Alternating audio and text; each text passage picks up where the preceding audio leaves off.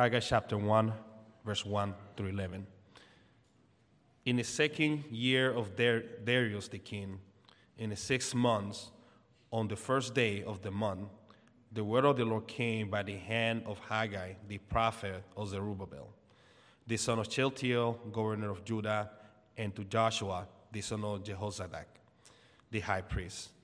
Thus says the Lord of hosts, these people say, the time has not yet come to rebuild the house of the Lord. Then the word of the Lord came by the hand of Haggai the prophet. It is time for you and yourself to dwell in your panel's house, while this house lies in ruins. Now therefore, thus says the Lord of hosts, consider your ways. You have sown much and harvest little. You eat, but you never have enough. You drink, but you never have your fill. You clothe yourself, but no one is warm. And he who earns wages does not sow to put them into bags with holes. Thus said the Lord of hosts, consider your ways.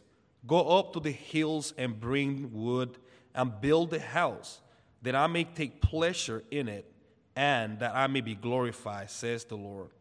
You look for much, and behold, it came to little. And when you brought it home, it blew it away.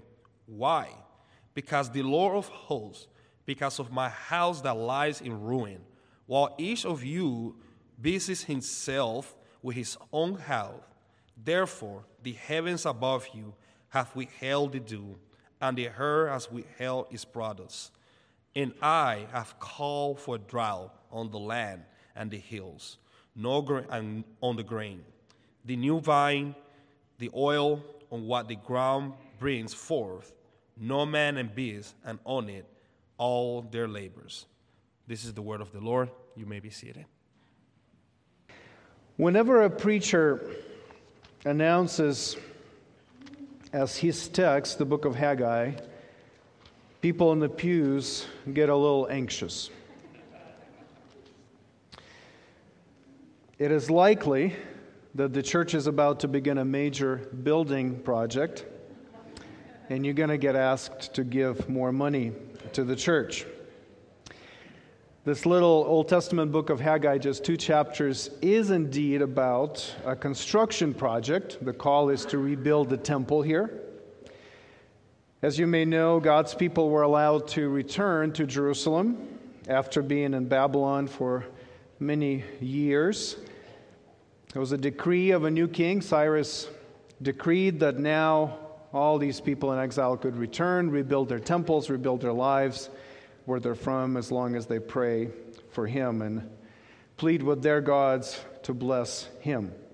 And so the first returning exiles were eager to start rebuilding the temple in Jerusalem. They started strong, and yet very quickly experiencing opposition from the local people, they stopped, and the work stopped.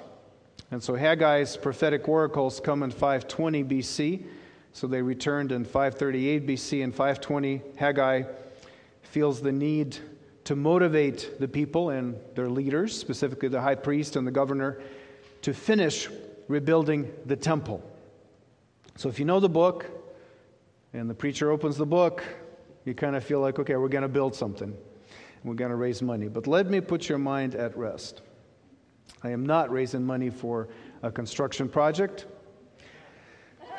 Thank you. However, this series of sermons from Haggai is about rebuilding. It's about rebuilding the church. I find a lot of parallels between the state of God's people in the book of Haggai and the state of the evangelical church in America today. So the next 5 weeks, we'll spend 5 weeks on these 2 chapters. I'd like us to examine where we find ourselves as evangelicals, and more importantly, let's explore the direction in which we should be going. I think Haggai can speak to us today. We've called this series, What Now? And this question is on the mind of many evangelicals who have seen the evangelical movement experience significant changes, especially in the last 2 or 3 years. Much like in the days of Haggai, there is a sense that the work of the church has stalled.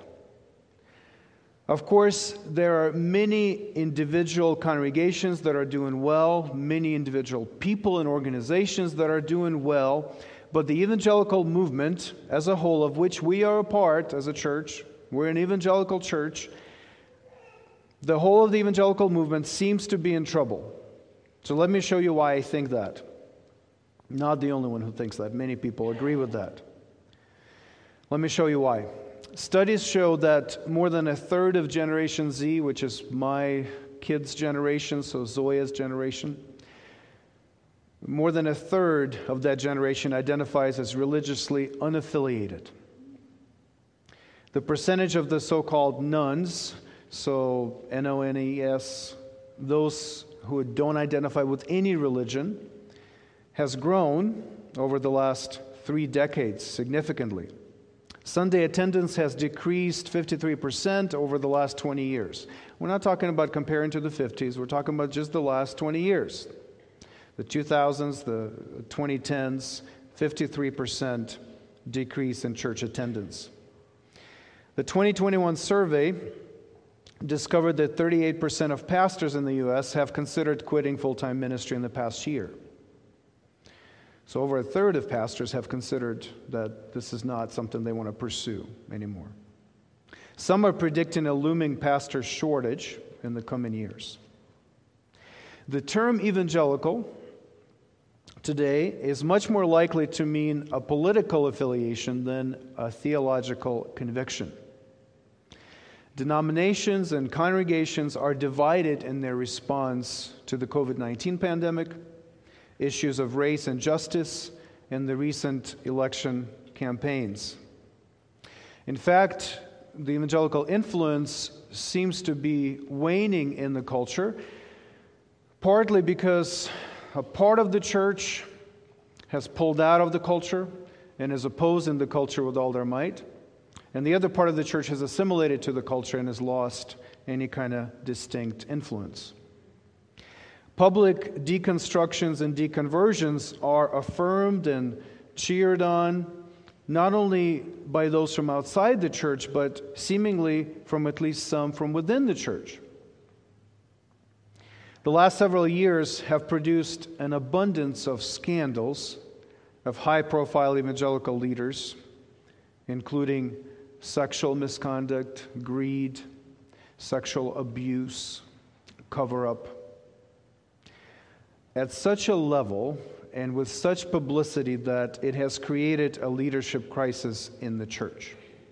Many evangelicals today are rethinking leadership. They're rethinking what kind of leaders we should have and how to prevent these kinds of scandals from happening again, or at least to this level. Now, if I think about my own ministry and on the local level, if I may speak from my own experience, corporate prayer is neglected. Bible literacy is declining. Financial support of foreign missions is not as strong as it used to be. And many Christians are quite content with superficial relationships in their own congregations. So what now? What are we going to do?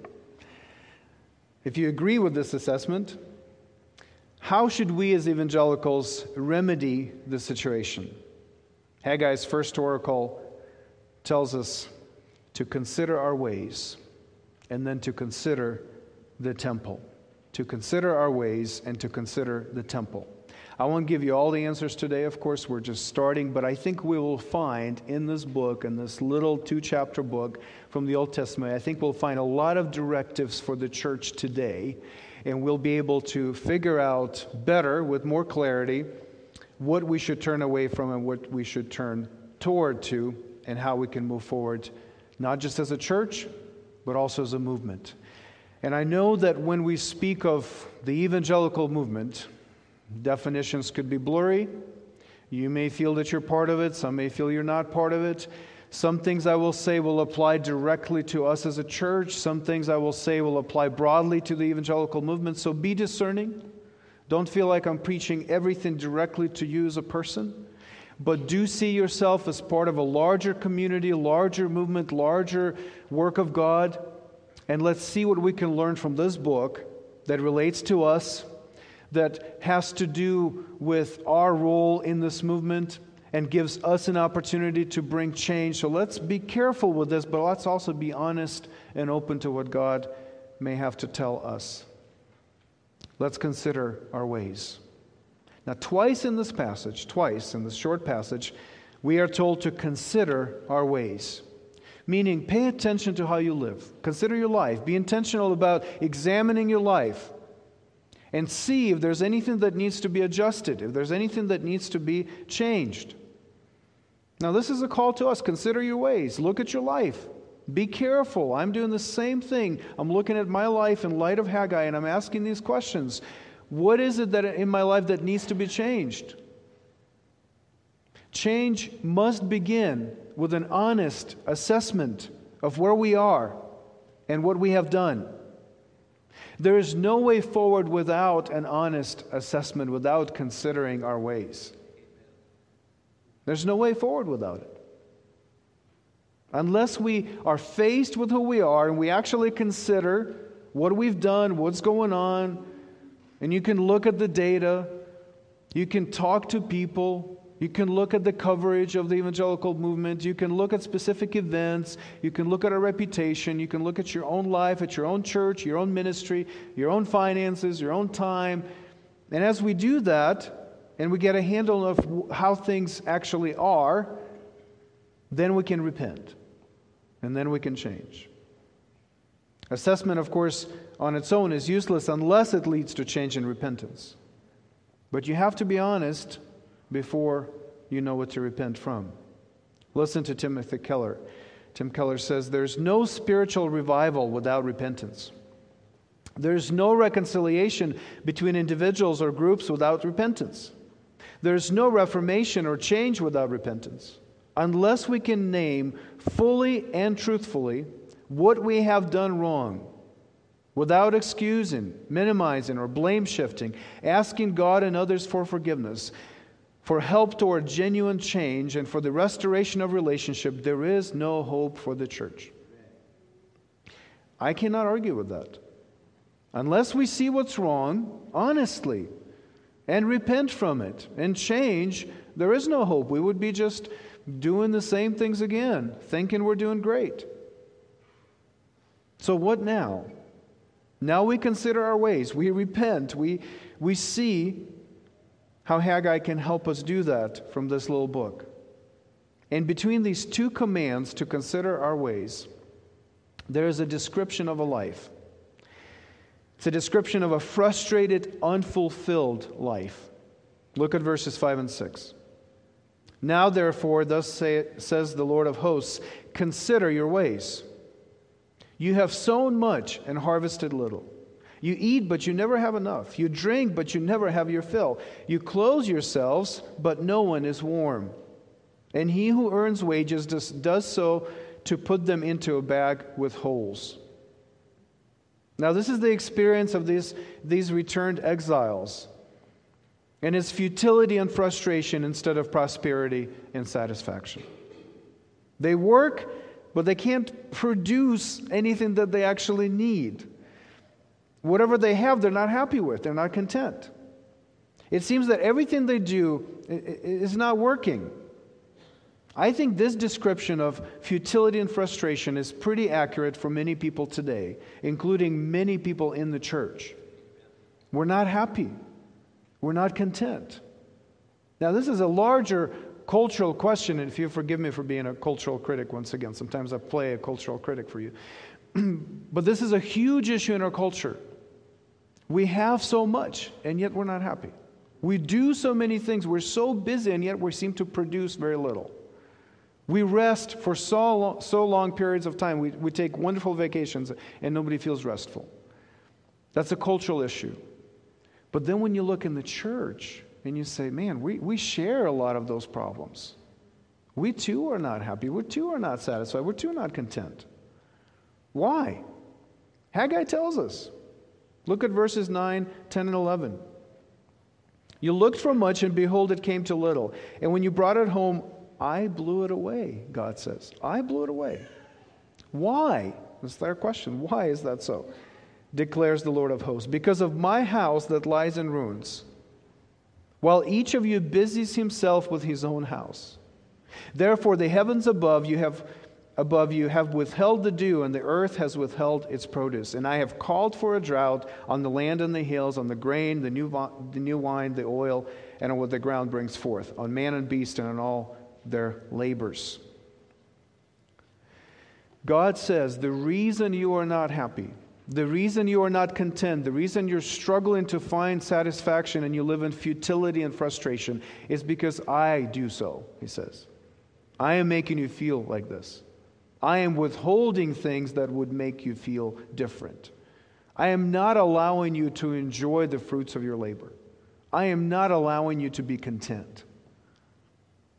Now, some look at this verse and they see it as a prosperity principle. They say, if you obey the Lord, He will bless you with material things. So there's a direct correlation. Obey Him, give Him what He wants, do what He tells you to do, and then God will bless you. And the more you obey Him, the more He will bless you. And if you don't do what He says, He will get you. He'll get you, and He'll take away stuff from you that you need. Some look at this verse and interpret it that way and say, well, what's the application here? Well, obey, give to the church, build a building, go into missions, give more of your money and time and effort to things of God, and you will have more money and better houses and better cars. But if you look at Scripture as a whole, there are so many examples of obedient people who are not blessed materially. Amen. The chief of them is Jesus. And it is on Jesus that we model our lives. And Jesus, the most obedient person in the world, had no place to lay his head. So it can't mean that there's just this call to obedience resulting in material prosperity. So what is going on here? I think this is what's going on. Because the people's lives were not centered on the right things, the Lord withheld satisfaction from them. In other words, the Lord in His grace did not allow people to prosper without Him. He did not let His people to be happy without Him at the center. Why is it that some people are genuinely happy with modest possessions, while others are not satisfied with tremendous wealth? One explanation is that when the more important things are right, the less important things are much more enjoyable. And when the more important things are not right, the less important things are not enough to bring fulfillment and satisfaction. This is the Lord's doing. In His great love for His people, the Lord disciplines us by taking things from us and not allowing us to be satisfied apart from Him. Amen. Let me give you a silly illustration.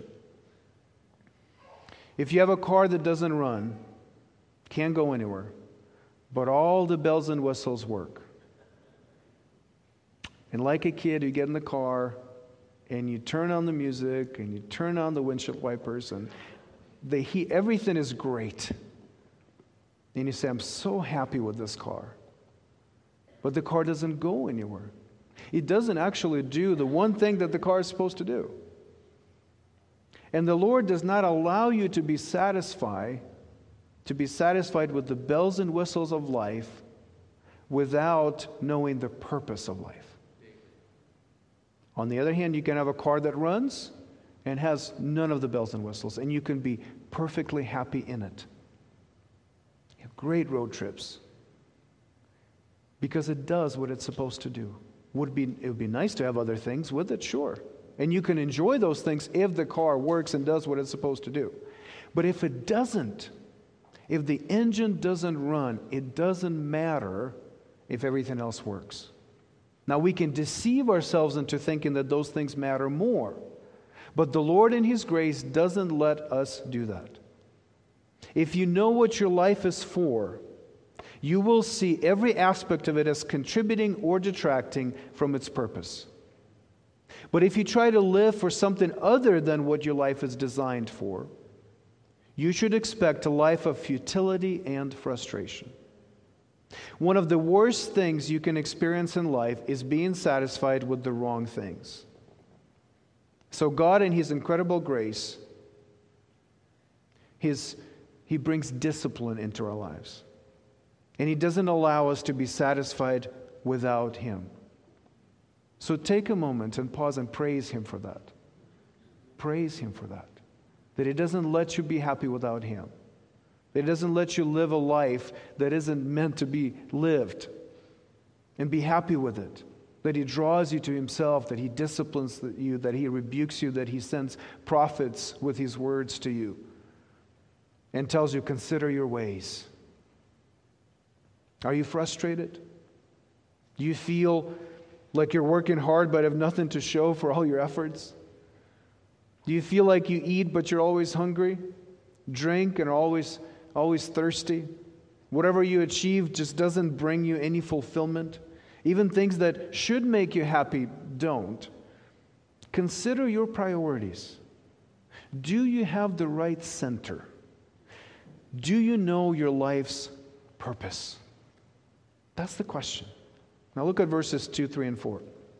Thus says the Lord of hosts, these people say, the time has not yet come to rebuild the house of the Lord. Now this speaks to priorities. Then the word of the Lord came by the hand of Haggai the prophet. Is it a time for you yourselves to dwell in your paneled houses, while this house lies in ruins? Do you see the wrong priorities here? The people did not see the temple as worth their effort, so they made excuses. They say it's not time to focus on the temple yet. Some commentators actually think that they're interpreting prophecies in a way to excuse them from working on the temple and saying not enough time has passed. We're waiting the full 70 years. We're waiting for theological reasons. All sorts of excuses. It's not time to focus on the temple yet. There are other more pressing things. Now, what are they? Building your own house.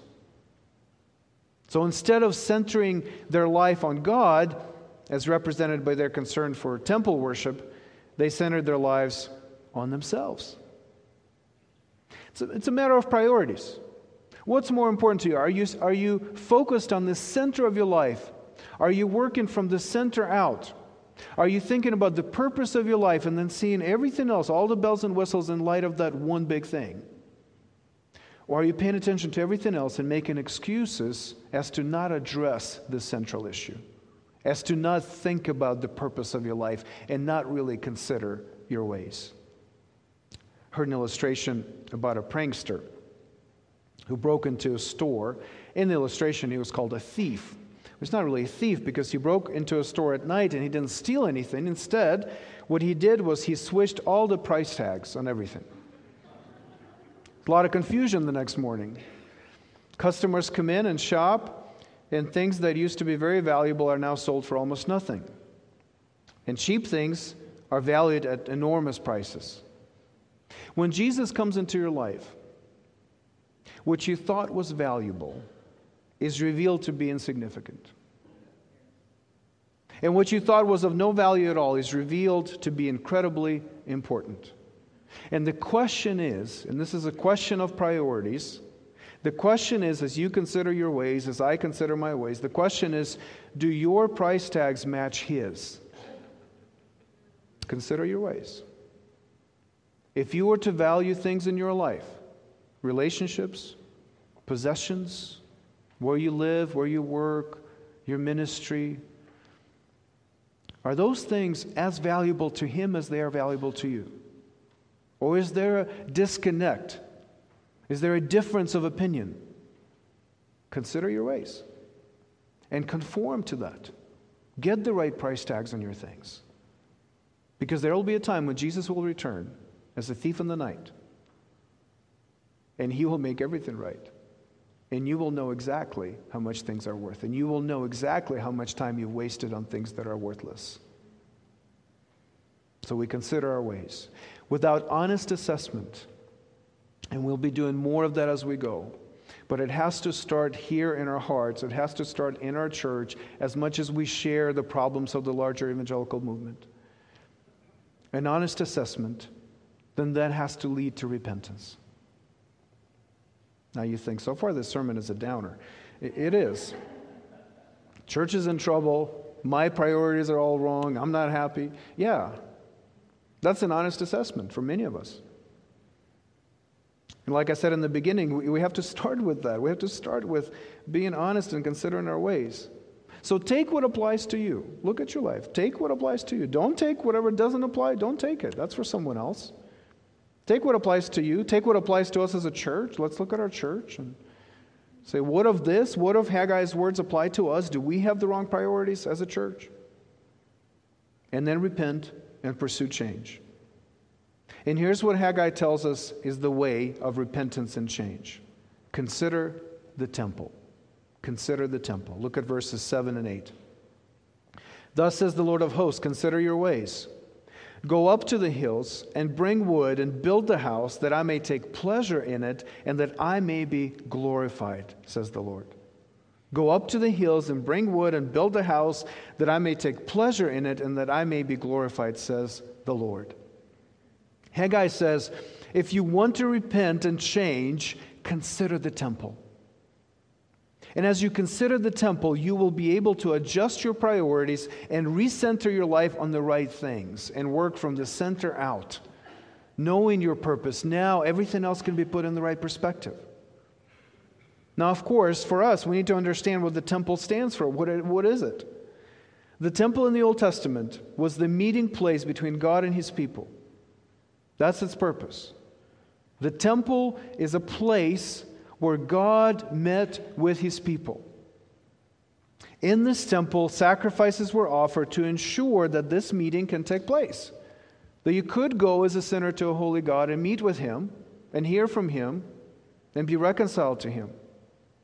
Several times a year, worshipers would come from all over the land to celebrate God's steadfast love for His people, expressed specifically in these large redemptive events like God taking His people out of Egypt, out of slavery in Egypt, and taking them through the wilderness and bringing them into the land. People would come and commemorate that. They would celebrate that. Because this is who God is. God who loves His people. God who saves His people. God the deliverer. And they would meet with God and praise Him for that. And they would remember and they would recalibrate their understanding of who God is. And they would hear His word. People gave to the temple treasury to support the work of the priests and Levites in order for God's law to be taught and to be applied in a land. The temple was where God's glory was. After they rebuilt the temple, God's glory would come, and God would dwell there. There was God's presence, God's activity was in the temple. This was a concentrated place where God was and where His people could be with Him. So if you wanted to know God, you would go to the temple. If you wanted to hear God's word, you would go to the temple. If you wanted to confess your sins and experience forgiveness, you went to the temple. If you wanted to thank God for healing you, you went to the temple, showed yourself to the priest. If you wanted to celebrate God's blessings of a bountiful harvest, you went to the temple. If you wanted to express your longing for a fuller redemption, as God's people waited for all His promises to be fulfilled, for His Messiah to come, you went to the temple to do that. Haggai is not just calling the people to finish building the building. He's not just saying, you guys have spent too much money on your houses, so let's diverge some of those finances towards the temple. Let's build a nice house for God. That's an expression of something bigger. Look at what he says. Go up to the hills and bring wood and build the house. That's the practical stuff. But why? That I may take pleasure in it. That I may be glorified, says the Lord. The call of Haggai is to refocus on God's pleasure and God's glory. That's why he's telling you to consider the temple. It's because the temple is about God's pleasure. It's about God's glory. Now I want to make clear that the call to consider the temple is not to do more church things. That's not what Haggai is calling us to do, and that's not what I'm calling you to do. It's not just you've been too secular, now do more religious things. You're not as involved in church programs, now do more. You're not given as much, now give more. That's not what this is. There may be specific application to some of us that have neglected church life, sure. But the call to consider the temple is to recenter your whole life on God's pleasure and glory. That's the call. Because the problem with all these priorities, the lack of center, the lack of purpose. And so Haggai is saying, look to the temple, the meeting place of God, where you interact with God, where you see His pleasure, where you see His glory. And as you do that, then you can reprioritize your life because you found your center. You found your purpose. And now everything is much clearer. Now you can think, okay, what do I do with my house in light of the temple? What do I do with my money in light of the temple? What do I do with my time, my relationships, my animals? What do I do with all this? You can't answer any of those questions unless you are considering the temple, unless you're considering God's pleasure and God's glory. The Haggai's call is to rediscover the foundational nature of your relationship with God. You see God, how you relate to Him, how He relates to you, as foundational, as basic to your life. And then you work everything else out. And that is the way forward for the evangelical church. That is the thing we're struggling with. We've become de-centered. We've lost our way. We've lost our purpose. And so Haggai says, consider your ways. Examine where we are. Yes, let's be honest. Let's repent. But what's next? How do I change that? Recenter God's glory, God's pleasure. Let me quote Tim Keller again. He says, the best Christian movements are those that arise out of spiritual awakenings. And that is as necessary today as ever. What is a spiritual awakening? Oh, I'll finish the quote. What is a spiritual awakening? It's a rediscovery of who God is. That's all it is. It's a rediscovery of your center, your purpose, God's glory, God's pleasure. You just simply are now faced with the reality of God.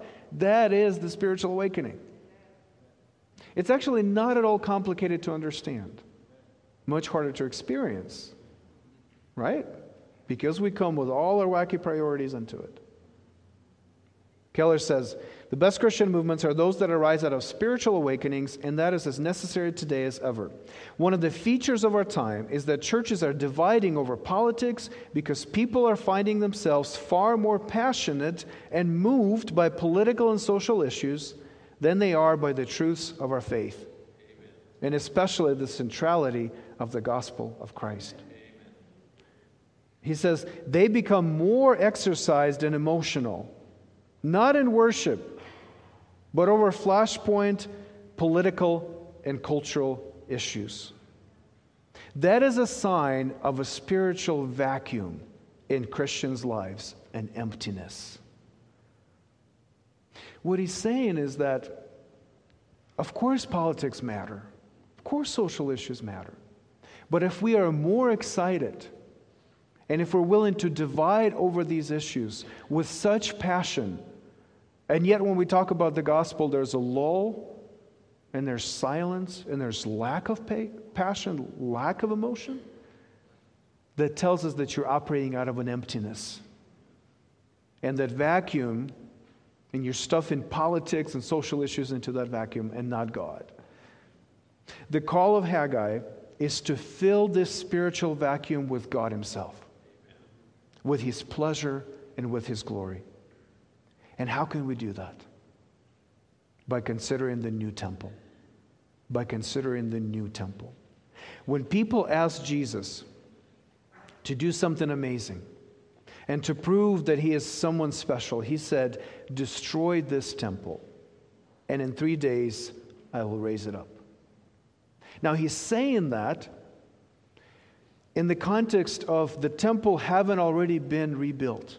So Haggai's words were heeded, that what he called people to do, people eventually did. They rebuild the temple, and by the time Jesus comes around, this temple is magnificent.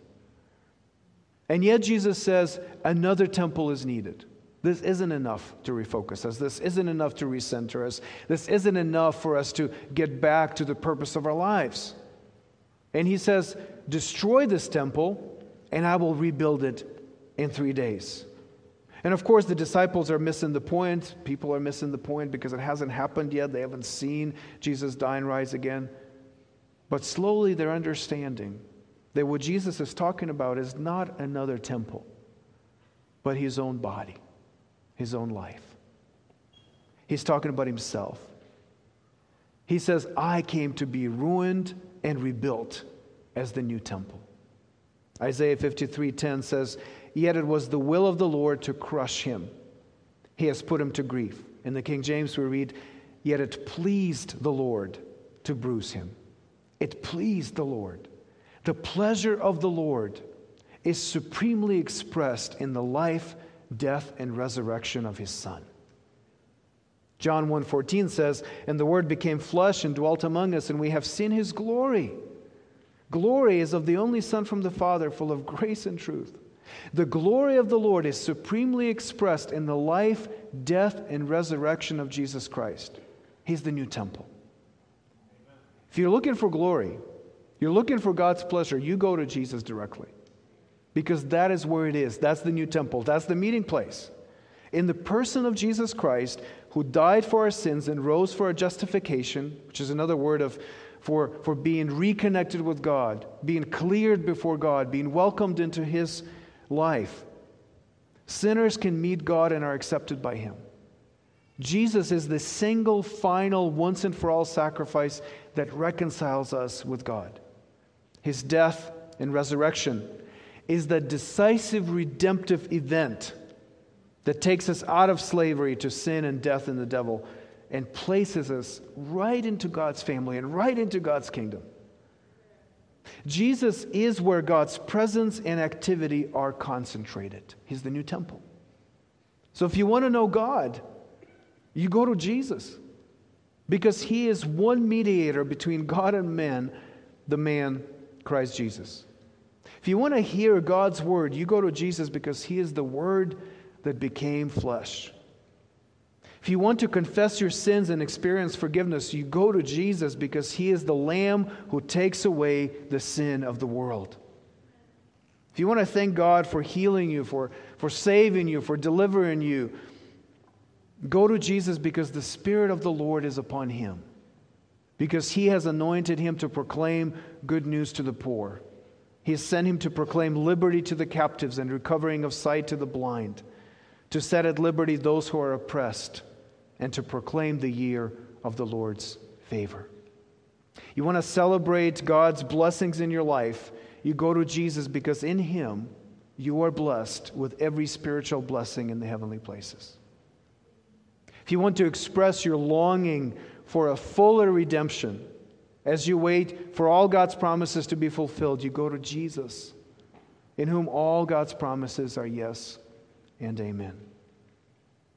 So as we begin this journey through Haggai together, in 5 weeks of looking at these two chapters and considering our ways and considering the way forward, our first point, our first application is to repent and consider Jesus the new temple.